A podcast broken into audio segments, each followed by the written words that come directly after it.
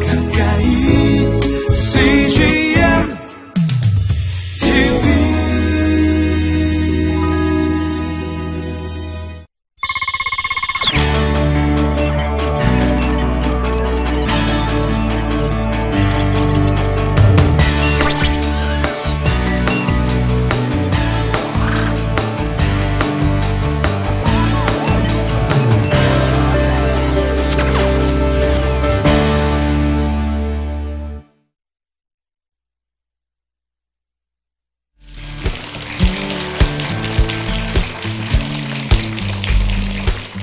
저는 충북 옥천군 안내면 인프리에서 목회하고 있는 옥천 더불어 함께하는 교회 줄임말 더함교회의 김종현 전사라고 합니다.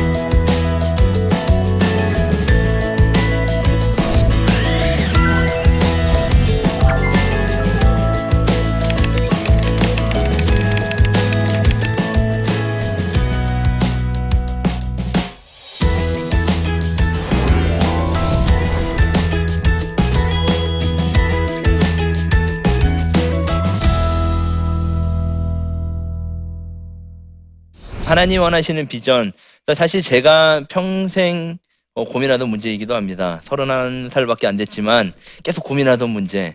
왜냐하면 그 전까지는 어머니 아버지가 서원하시고 나서 목회, 정말 어차피 할 거면 크게 해야 되고, 어떻게 저를 아시는 분들, 기도 목사님들 이런 분들마다 저 10만 목회한다고 하셨거든요. 옥천 인구 다 해도 53,000명입니다.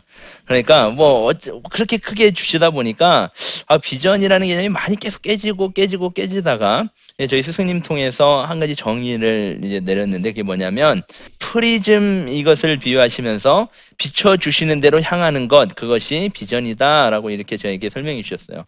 그러고 나서 이제 제가 목회 길에 들어서고 이제 4년 차를 맞으면서 우리가 비전에 대한 오류가 너무 많구나.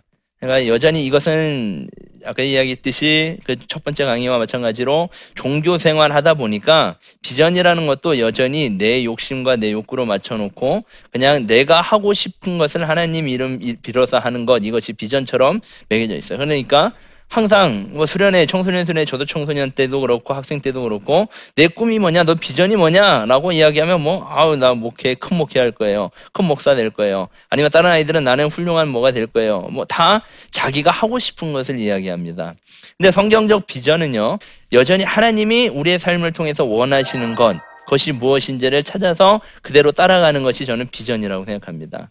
그러니까 아직은 알지 못해도 하나님이 원하실 때, 하나님의 때에 비춰주시는 건 그것이 비전이라고 생각하고 있습니다. 그래서 이것은 성경에도 마찬가지로 성경에 보면 자신의 정욕, 자기네 욕심대로 꿈꾸는 것을 비전이라고 이야기하지 않습니다.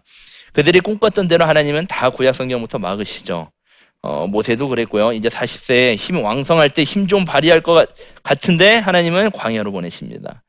야곱도 마찬가지입니다. 하나님이 광야로 보내십니다. 요셉도 꿈을 꾸고 나서, 환상을 보고 나서 이제 뭔가 하겠다 싶었는데 끊임없는 과목으로 가죠.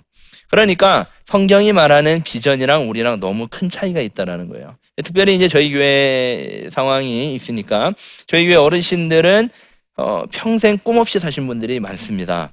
그래서 저희 할머니 한 분은 평생 그렇게 불교 생활을 하다가 사실 때부터 시아버지가 술 중독자였고 시어머니도 술 중독자였고 남편도 술 중독자입니다. 그런데 이 할머니는 굉장히 잘 훈장의 따님으로서 잘 자라셨고 잘 자라셨는데 시집을 잘못 온 순간부터 아예 20살에 오셨으니까 지금 80세니까요. 60년 동안 그렇게 올라오신 거예요. 그런데 이제 5년 전에 예수님을 영접했습니다. 예수 그리스도를 주님으로 영접하시고 나서 바뀌어진 한 가지가 있는데, 그게 뭐냐면 꿈이 생겼다는 거예요. 그러니까 이제까지는 꿈도 없던 할머니가 꿈이 생겼어요. 그게 뭐냐면 믿음을 끝까지 지키는 것입니다. 지금도 술 중독되고 이번에 또 할아버지가 쓰러지셔서 그 자꾸 굴르셔. 술 먹고 바깥에 나오셔서 계단에서 굴르셔가지고 뇌출혈이 또 생기고 또 이러셨는데, 그럼에도 불구하고 매일 닦고 그 소변 대소변 가리고 쫓아다니면서 그 뒷바라지 하시면서 이분이 그럼에도 불구하고 놓지 않는 것이 있는데, 그것이 저는 비전이라고 저는 생각해요. 그러니까 비전을 무엇인가 할머니를 설명한 적이 없는데 스스로 아 이게 하나님이 주신 꿈이다. 이게 뭐냐면 끝까지 믿음 지키는 것, 포기하지 않고 하나님 부인하지 않는 것, 그것을 딱 정해놓고 나니까 그런 유혹이 많습니다. 제사를, 시골은 제사를 빼놓고 제사를 건드렸다가는 이거는 굉장한 큰 싸움이거든요. 물론 저희는 굳이 제사를 건드리지 않았습니다. 뭐 저희 제사 지낸다는 게 아니고요. 건드리지 않았던 이유는 그들의 하나님은 하나님을 믿는 자들의 하나님이시기 때문에 그들이 예수 그리스도를 주님으로 고백하면 당연히 그 제사 문화는 없어집니다. 그러다 보니까 저희 교인도 벌써 두 가정이나 제사가 없어졌어요. 그러니까 그것은 추후 일인데 자꾸 먼저 건드리면 그것이 싸움이 되죠. 어쨌든 그 할머니도 그 제사 문제가 이제 서서히 이제 거부되기 시작해요. 그래서 제사가 스스로 그 안 드리기 시작하고, 감사하게 그 장남의 아들이 이제 저희 교회 이번에 이제 나오시기 시작하십니다. 그런 찰나에 아예 다 끊으셨어요. 근데 끝까지 지금도 계속 이야기하시는 아까의 그 말, 끝까지 포기하지 않는 거. 지금도 포기하고 싶고 죽고 싶고 그만하고 싶고 저 영감은 빨리 죽을 것 같은데 아직까지 살고 있고, 왜냐 말씀을 일찍 돌아가신다고 하는데 지금까지 계속 살아서 괴롭히고 계시니까 이게 고민이었다가 예수님 믿고 나서 전과 후가 달라졌다는 거예요. 그러니까 그전에는 그냥 진짜 이래서 왜 사나, 그냥 마냥 못해서 그래도 불쌍하니까 저 할아버지 딱 하니까 그냥 보살펴 주셨는데, 예수님 믿고 나니까 하나님이 비춰주신 대로 저 영혼을 사랑하게, 할아버지가 옛날에는 그냥 손가락질, 그냥 싫어가지고, 그래도 불쌍해서는 해줘도 그 마음이 내키지 않았는데 지금은 한없는 그 사랑이 있다라는 거예요. 그래서 그것을 끝까지 유지하는 것이 이분의 비전이라고, 꿈이라고 이야기하십니다. 마찬가지로 그리스도인들에게, 우리에게도 그렇고요. 우리 청년들에게, 그리고 우리 많은 사람들에게, 젊은이들이 비전이라고 하면 여전히 하나님 이름으로 자기 이루고 싶은 것만 합니다.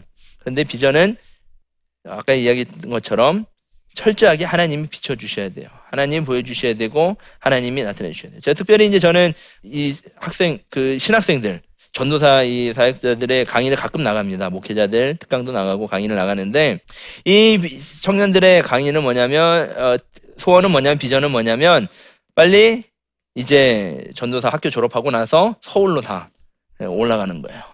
서울로 전도사 생활을 시작해야 안정적인처럼 보이고 경쟁력이 있어 보이거든요. 그래서 서울의 교회들로 취업합니다. 서울에 있는 교회들은 전도사를 뽑을 때 경쟁률이 굉장히 높습니다. 근데 이제 저희는 더함교회에 전도사를 하나 필요해서 제 학생들이 모이기 시작했거든요. 그래서 다 조선가정이나 편부모 가정 아이들, 이런 아이들이 모여서 전도사를 뽑는데 여전히 아직까지 1년째 공고되는데 아무도 안 옵니다. 제가 SNS상에서는 나름 좀 팔로워들이 많아서 제 거를 올리면 또 퍼가기까지 하시고 하는데 지원자는 없어요. 그래서 이런 상황들 보면서 이 친구들을 함께 수업을 하고 이들에게 강의를 하고 나눌 때, 왜 니네들 진짜 왜 그거, 니네들 진짜 비전이 뭐냐라고 물어보면 하나같이 그렇게 이야기해요. 나중에 어떤 영향력이 있는 목회자로서도 성공하는, 우리에게 있어서 목회도 그렇고 살아가는 것도 그렇고 청년들의 삶도 그렇고 청소년의 삶도 그렇고 자꾸 비전이라는 것을 빌미로 우리 마치 2002년도에 꿈은 이루어진다를 같이 하고 있어요. 어떻게 예수님만 믿고 나서 조금 믿음이 충만해지면 이상한 방향으로 흘러가는 것을 보게 됩니다. 이게 뭐냐면 다 하나님 믿어서 성공해 보이는 세상 사람들을 따라가려고 해요. 그러니까 하나님 믿어서 성공한, 그래서 간증도 때로는 하는 교회 뭐 집사 뭐 장로들 다 이렇게 따라가려고 해요. 그래서 이런 모습으로 이렇게 헌금하고 이렇게 기도하면 그렇게 되겠지라는 망상을 갖고 있는 것 같습니다. 여러분, 우리는 하나님의 꿈을 꾸는 자들입니다. 왜냐하면 그리스도인이기 때문에 그렇죠. 그리스도인인데, 내가 그리스도인이고 우리가 그리스도인인데 내가 하는 모든 일은 하나님과 관계없다. 이건 이런 개그 콘서트가 없는 거예요. 완전 쇼예요, 쇼. 우리 성도님들은 거의 다, 제가 일일이 물어보진 않았습니다. 근데 꿈은 다 없으셨어요. 근데 예수님을 영접하고 하나하나 이제 그리스도인이 된 분들은 꿈이 생깁니다. 근데 이것을 저는 늘 꿈과 이 비전, 이것에 명확하게 구분할 수 있는 힘을 늘 심어주기 위해서 노력하고 있어요. 저희 스승님은 그렇게 가르치셨어요. 스승님 방법이지만 목회 철학은 범죄다라고 이렇게까지 이야기하셨어요. 그러니까 목사님들이 다 목회 철학이 있잖아요. 저도 예전에 그냥 학교 다닐 때 들을 때는 아 이게 뭔 말인가 그냥 그렇게 듣다가 막상 목회를 하고 나니까 무슨 말인지 실감이 납니다. 목회 철학을 세우고 싶을 때가 굉장히 많습니다. 특별히 저희 같이 늘 사건 사고가 끊이지 않는 교회들, 싸움이 끊이지 않는 뭐 성도들끼리 예배 시간에 싸우는 이런 굉장한 교회, 할머니들끼리 저 설교하고 있는데 잡담이 시작하면 끊질 않아요. 뭐 이야기 나누시는데 조금 해서 아이 그랬대, 이게 제 이야기 추임새 넣는 거거든요. 아이 그랬대 그 사람이 그랬대 그러더니 아이고 이번에는 또 지난주에 설교 때는 설교를 하고 나니까 아유, 저 얘기하시는 거예요? 아유, 목사님도 참 이러셔요, 또. 설교 중인데. 지금 다른 게 아니라 설교하는 중인데 제 이야기를 하시는 거예요. 근데 이런 분위기 속에서는 목회 철학이 굉장히 필요한 것처럼 보입니다.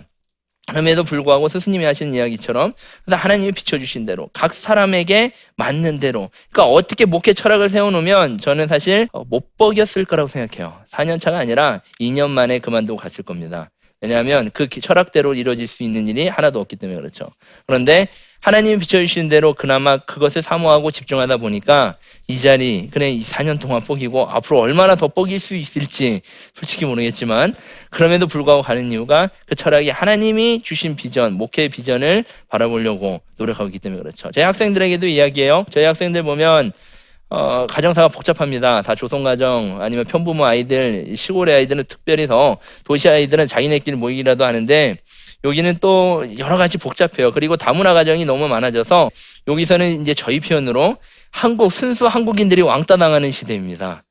쪽수가 하도 딸려가지고 이제는 훨씬 많아요. 그러니까 막 조선이나 편부모 가정은 도시에서 오는 애들은 이런 애들은 다 상처만 떠안고 살아요.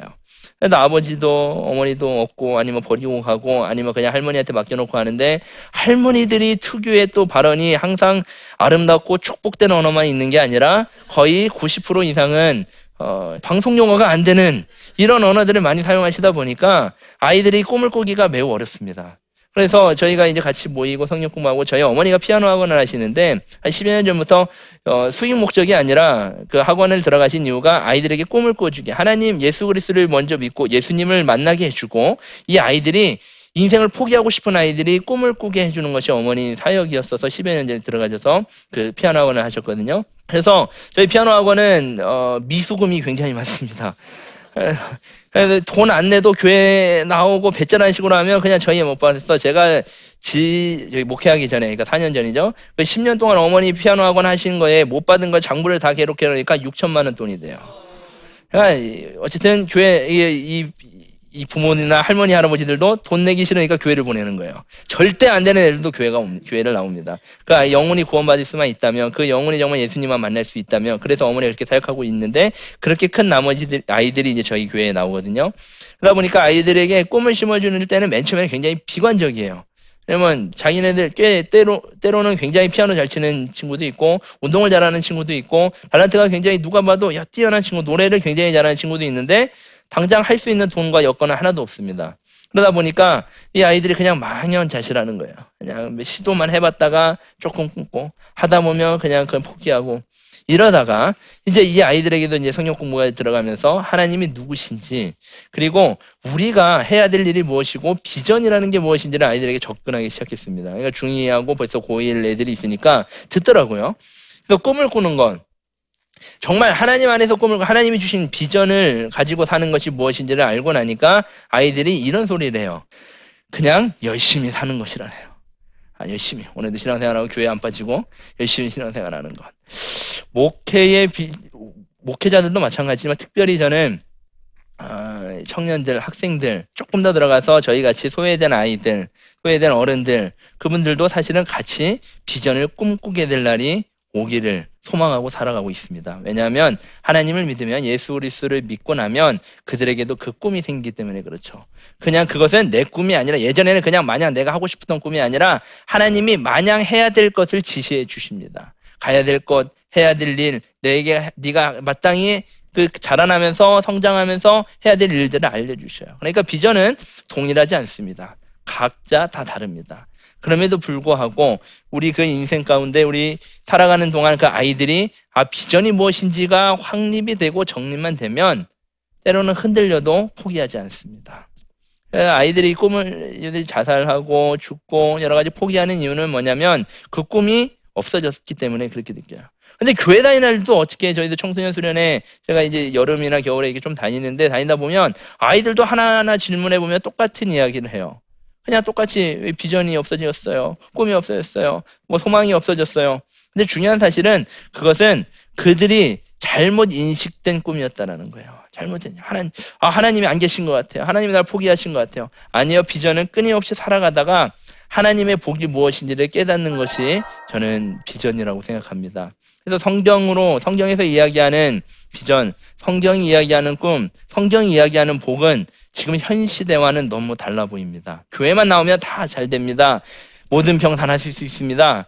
이렇게 하진 않습니다. 그런데 어쨌든 우리 교회 안에서 우리 성도님들과 우리 이 할머니들, 할아버지들 그리고 이런 분들이 꿈을 아예 꿀 수 없는 상황에서도 이분들이 스스로 꿈을 꾸시는 이유는 그 비전을 가지는 이유는 제가 자꾸 꿈하고 비전하고 이게 헷갈리시면 안 돼요. 제가 말하는 꿈은 거의 지금 다 그 아까 전에 언급한 것 빼고는 비전입니다. 쉽게 하도 습관이 내놔서 비전을 이야기하는데 그분들도 자체로 비전도 없던 분들이 비전이 생기는 이유는 하나죠. 그것은 하나님이 주님 되시기 때문에 그렇습니다. 하나님 주님 되심이 실제가 되면 그들이 스스로 그렇게 되어요. 더 나은 건 예전에는 우리 정과봉 그 형제님 그분도 그냥 막연하게 살았다가 하고 싶은 소원이 생깁니다. 그것이 뭐냐면 하나님의 나라입니다. 하나님 나라를 위한 일이 무엇인지를 자꾸 꿈꾸게 되죠. 그러니까 자기가 지금 가난하고 주머니에도 돈 없고 자기는 한 달에 300씩 나가야 됨에도 불구하고 자기 쌀을 나눠주기 시작합니다. 자기 쌀에 가난한 자들을 이렇게 줘요. 가지고 갈 수 없는 저 같아도 못할 것 같은데 그는 그렇게 하셔요. 그것이 그냥 하나님이 주시는 비전이라는 거예요. 비춰주시는 것. 우리가 그것을 한다고 우리가 하나님의 꿈, 비전을 한다고 하나님의 나라가 엄청 변하진 않습니다. 하나님은 그냥 하나님의 때에 하나님이 일하셔요. 사실 우리 없어도 일하실 수 있습니다. 그럼에도 불구하고 하나님이 그것에 우리를 동참해 주시는 것은 그런 것 같아요. 이번에 추석 명절에 저희 이제 신방들하고 보면 애들이 또 할머니 할아버지 돕겠다고 막 전을 부칠 때 달라붙어요. 제가 솔직하게 질문 드려볼게요. 그것이 도움이 되십니까? 전혀 안 돼요. 그냥 방에만 해. 막 다 밀가루 묻히고, 막 전 붙이고, 또 흔들어 놓고 한 번 하면 또 난리를 쳐요. 했다고. 거의 뭐 세상을 다 이룬 것 마냥. 다 난리를 칩니다. 그럼에도 불구하고 그거 하는 거 보고, 이놈의 새끼야, 너 나가 있어! 이렇게 하진 않잖아요. 그냥 기특히 칭찬해줘요. 왜냐하면 그것이 그냥 마음이 기특하기 때문에 그래요. 할머니, 할아버지들의 마음과 같은 거예요. 그냥 기특한 거예요. 같이 가는. 그래서 우리를 거기로 초대해 주십니다. 하나님이 원하시는 비전, 하나님이 우리에게 비전을 허락해 주시고 하나님의 원하시는 대로 비춰주실 때 우리가 순종하면 하나님은 그것을 기쁘다고 하십니다. 기특하다 하실 거예요. 그냥 우리의 꿈, 내가 하나님, 내가 성공해서 이 자리에서 내가 꼭 성공해가지고 이렇게 하나님 영광 돌리겠습니다. 그것은 다 하나님과 관계없을 수도 있습니다. 하나님 주신 걸 수도 있지만 없는 걸 수도 있어요. 반대로 하나님, 내가 그 하나님 원하시는 비춰주신 대로 그냥 묵묵히 걸어가다 보면 그것이 비전이 될 때가 많습니다. 성경을 계속 읽으면서 아, 성경의 인물들이 때로는 꿈 없이 살았구나. 우리 편으로 꿈 없이 살았어요. 그냥 가는 대로. 그럼에도 불구하고 놓치지 않았던 건 뭐냐면 믿음이었다라는 거예요. 그러다 보니까 끝까지 하나님이 주시는 것을 받게 됩니다. 이 시간 잠깐 하나님 원하시는 비전에 대해서 우리가 비전과 꿈, 그러니까 그냥 세상적인 우리가 욕심냈던 꿈과 하나님이 원하시는 비전에 대해서 함께 살펴봤는데 우리가 어떠한 순간에서도 저도 그렇고 우리 들으시는 분들도 그렇고 강의를 통해서 하나님이 원하시는 비전 그리고 여전히 내가 교회는 다녔지만 가지고 있던 그 꿈과 비전 그것을 잘 분류하셔서 우리의 일들 가운데 하나님이 원하시는 비전을 나타내는 사람들이 되기를 제가 굉장히 소원하고 이 강의를 듣는 분들에게도 그렇게 되기를 원합니다.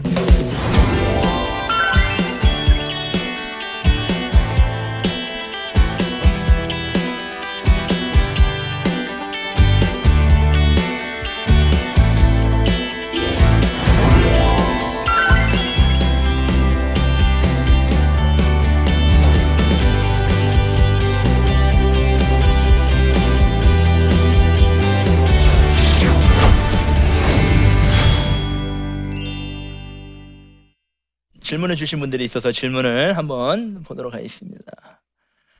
전사님은 어떻게 목회자의 길을 걷게 되셨나요? 목회자가 되겠다고 결심한 계기가 있다면 알려주세요. 목회의 길은 제가 말씀드렸다시피 31년 전부터 교회를 다닌 바람에 제가 엄청 약했거든요, 어릴 때부터. 그래서 3살 반까지 거의 인큐베이터 들락날락 하거나 아니면 병원 계속 거의 응급 수준이었어요. 그러다 보니까 그렇게 어머니 아버지께서 살려만 주시면 목회자로 서원한다고 그랬다가, 이제 그거는 아버지 서원이고 제 서원은 아니잖아요. 그래서 그렇게 살아서 열심히 교회 생활하다가 21살에 제가 예수님이 나의 주님이신 건, 그 김용희 성교사님을 통해서 예수님을 주님으로 고백하고, 그 상황에서 이제 다시 제가 해야겠다고 결심한 게 아니고 먼저는 예수님을 영접했어요. 예수님이 그냥 종교생활 하다가 예수님이 주님 되심을 고백합니다. 그러고 나서 이제 무엇을 해야 될까? 사실은 저는 신학교를 갔던 것도 교회 음악과를 갔어요.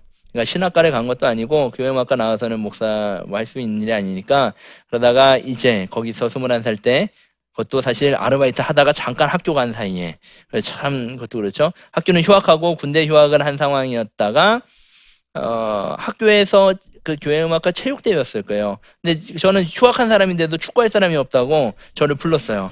그래서 축구하러 갔다가 축구하고 내려오는 길에 내가 왜 이렇게 뭐하러 이렇게 여기까지 와서 이러고 사나, 나는 왜 이렇게 살아야 되나. 나는 또 그땐 택배 기사 할 때입니다. 택배 기사. 그날 이렇게 내려가는데, 축구 끝나고 망연자실하고 터벅터벅 유니폼만 입고 땀 질질 흘리고 내려가는데, 거기서 학교 안에 그 체프실에서, 저희 그 학교 침내신학대학교 체프실에서 무슨 선교회, 아마 선교단체에서 했던 것 같아요. 선교단체에서 했던 어떤 특강 그 집회에 김용희 성사님 오셔서, 거기서 제가 죄인임을 깨닫고 예수님을 영접한 후에 그 다음부터 이제 군대에 바로 가서 사역을 시작하고, 그리고 군 제대하자마자 아예 기도 중에 전도사를, 아예 목사를 해야겠습니다. 하나님 방황하지 않고 가겠습니다 하고 전과를 해서 2기까지 그래서 전과해서 신학과로 전과하고 신학교 졸업하려고 할 때 또 개척을 하고, 저는 4학년, 학부 4학년 때 개척한 사람이거든요.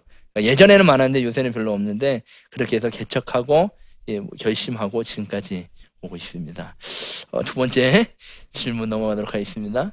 저는 실패가 두려워 비전을 세우고 도전하는 걸 주저합니다. 저 같은 사람에게 용기를 주는 한 말씀 부탁드립니다. 이 답변의 생각은, 아까 제가 이 강의를 통해서 이야기했듯이 비전과 꿈을 분류하는 작업부터 먼저 일어나야 될 것 같아요. 그냥 마냥 예전같이 그냥 꿈, 그것이 그렇게 세우는 게 꿈인지 아니면 하나님이 비춰주시는 것이 비전인지를 먼저 다시 정립하고, 용기를 감히, 제가 아직 젊은, 저도 아직 이제 살고 있고 용기 내서 간신히 살고 있는데, 용기를 드리는 한 말씀을 드리면, 끝까지 포기하지 않는 것입니다. 지금 맡겨주신 삶에서.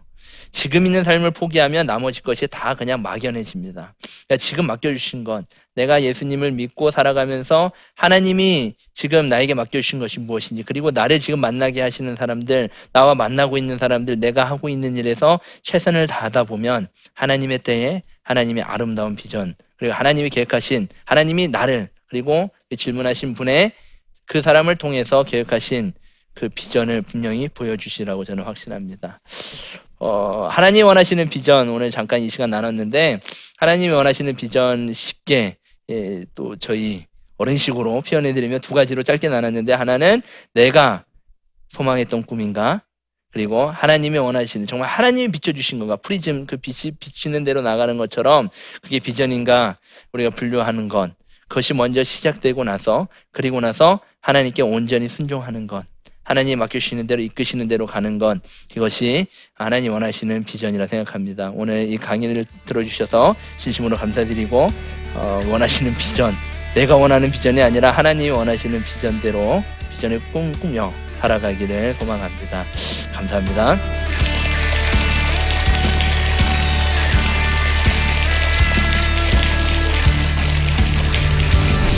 안녕하십니까. 저는 성경 번역가 민영진입니다. 저는 평생 성경을 번역하고 성경 연구에 몰두해 왔는데요. 성경은 하나님을 알 수 있는 유일한 책입니다. 또한 성경은 언약서이고 계약서입니다. 우리가 하나님과 언약을 맺고 계약을 맺었는데, 계약 당사자로서 계약 내용을 숙지하는 건 당연한 것이라고 생각합니다. 그런데 제가 가장 많이 듣는 질문이, 성경이 너무 어렵다, 성경을 어떻게 하면 잘 볼 수 있느냐는 것입니다. 나침판에서 성경을 어떻게 읽어야 할지 확실하게 알려드리도록 하겠습니다. 나침판 많은 시청을 바랍니다. 이 프로그램은 시청자 여러분의 소중한 후원으로 제작됩니다.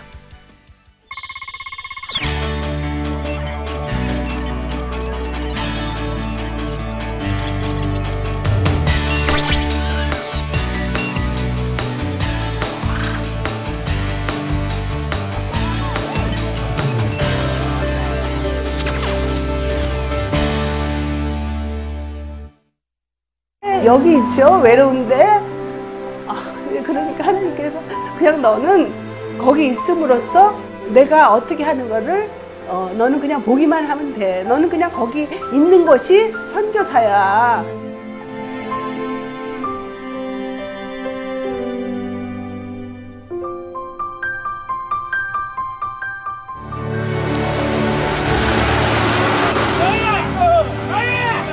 겨울을 그냥 손꼽아 기다리면서 이 산골까지 올까 했는데 드림 컴 트루다.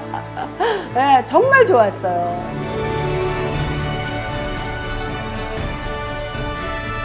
용기 얻고 또 위로되고 정말 선교사들한테 빵과 같은 거 정말 없어서는 안 되는 함께 가는.